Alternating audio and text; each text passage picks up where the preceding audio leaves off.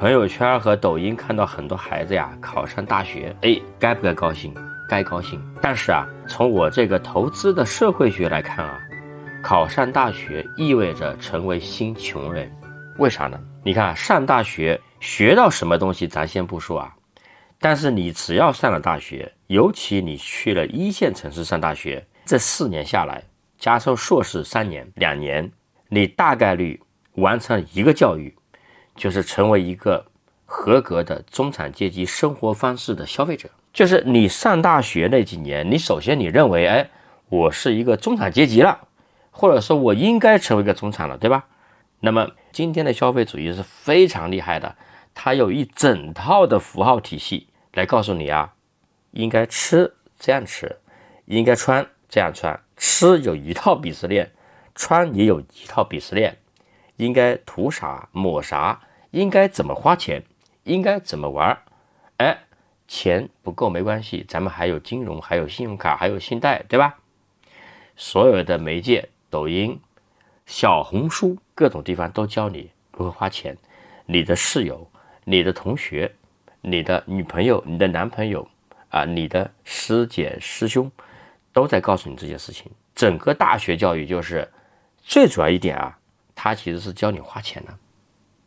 教你如何成为一个所谓的中产的生活方式，就你得外在这套东西把自己给道具给它弄足了啊，那么，那你就是，所以一旦你吃了这套东西，那么恭喜你啊，你就是一个新穷人，一代人成为新穷人啊，对社会是有好处的。为啥？你消费啊，你创造 GDP 啊，给厂家创造市场，对吧？而且，当你适应了中产阶级生活方式之后，社会好像会变得文明和谐。为啥呢？中产消费什么特点啊？就是愿意花钱省麻烦。你不会去干很多我们觉得很土很 low 的这些老年人的这种消费习惯，对吧？觉得他太 low 太土，不是中产，没受过教育。所以啊，这一代成为中产的大学生，一年一千万，一年一千万。这些是中国经济消费的主要支柱。那为什么他大概率会变成穷人呢？因为除非你一骑绝尘，远远的甩开这条消费通道的这种生活水平，那你大概来说，你的欲望会超过你的收入，因为你花钱的水平在不断的精进啊，天天看小红书，天天看抖音，不断的精进啊，你每一年每一天都在鄙视昨天和去年的自己，在消费的水平上没有精进。你一直在进步，但是你赚钱的速度可能不一定能跟上你的进步。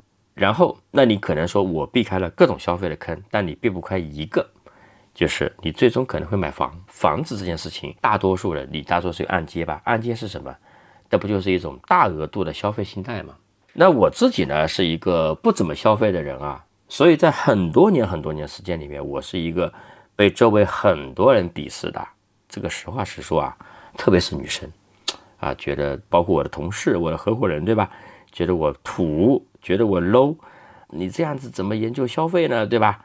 啊，我们投消费啊，我们投消费，我们还投了很多帮助别人消费的或者教别人消费的很好的媒体、很好的这个品牌，对吧？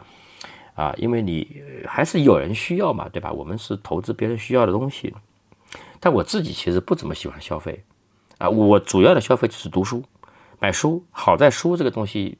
价格不高是吧？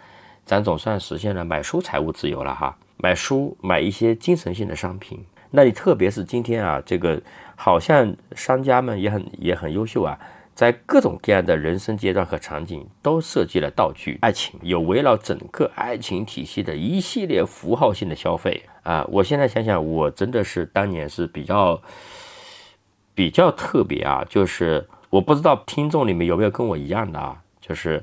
我是从来没有买过花，我也从来没有给我女朋友或者我老婆，也就是我老婆啊，送过礼物，基本上从来没有。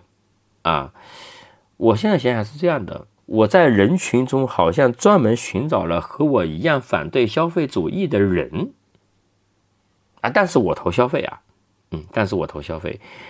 我前段时间我跟小马送聊了几次。他给我一个很大的信心，啊，就是像我们这样的人也能做好消费啊？为啥呢？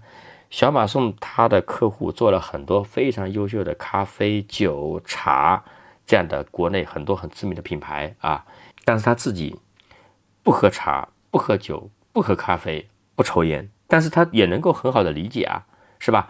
我现在觉得，恰恰也许是因为我不热衷于消费，说不定我能够更好的投消费。消费主义这个毒啊，那是从小开始灌输你啊。我推荐大家看一本书，如果说你觉得一定要去解一解这个毒的话，这本书呢，作者叫巴纳姆，差不多是接近两百年前了啊，差不多咱们鸦片战争那个时候，这哥们呢就写过一本书，是营销大师啊，号称现代公关之父，书名叫做。每一分钟产生一个傻瓜，这是他的理论啊。后来他觉得这个这个比较不雅，比较伤害自尊，赚钱就算了是吧？杀人你还诛心啊？所以呢，他改了一个书名，叫做《每一分钟产生一个顾客》啊。大家有兴趣可以买来看一看，这算是公关营销行业的老祖宗中的老祖宗了。大家现在去看一看啊，非常解毒。那你看完之后，你依然可以去看小红书。啊！但你可能看完之后，你会更想做一个通过小红书、通过抖音、通过做消费服务大众，或者说打造一个优秀的公司、创业赚钱的这么一个人。好的，今天的老范朋友圈到这里，谢谢大家，欢迎关注，欢迎订阅。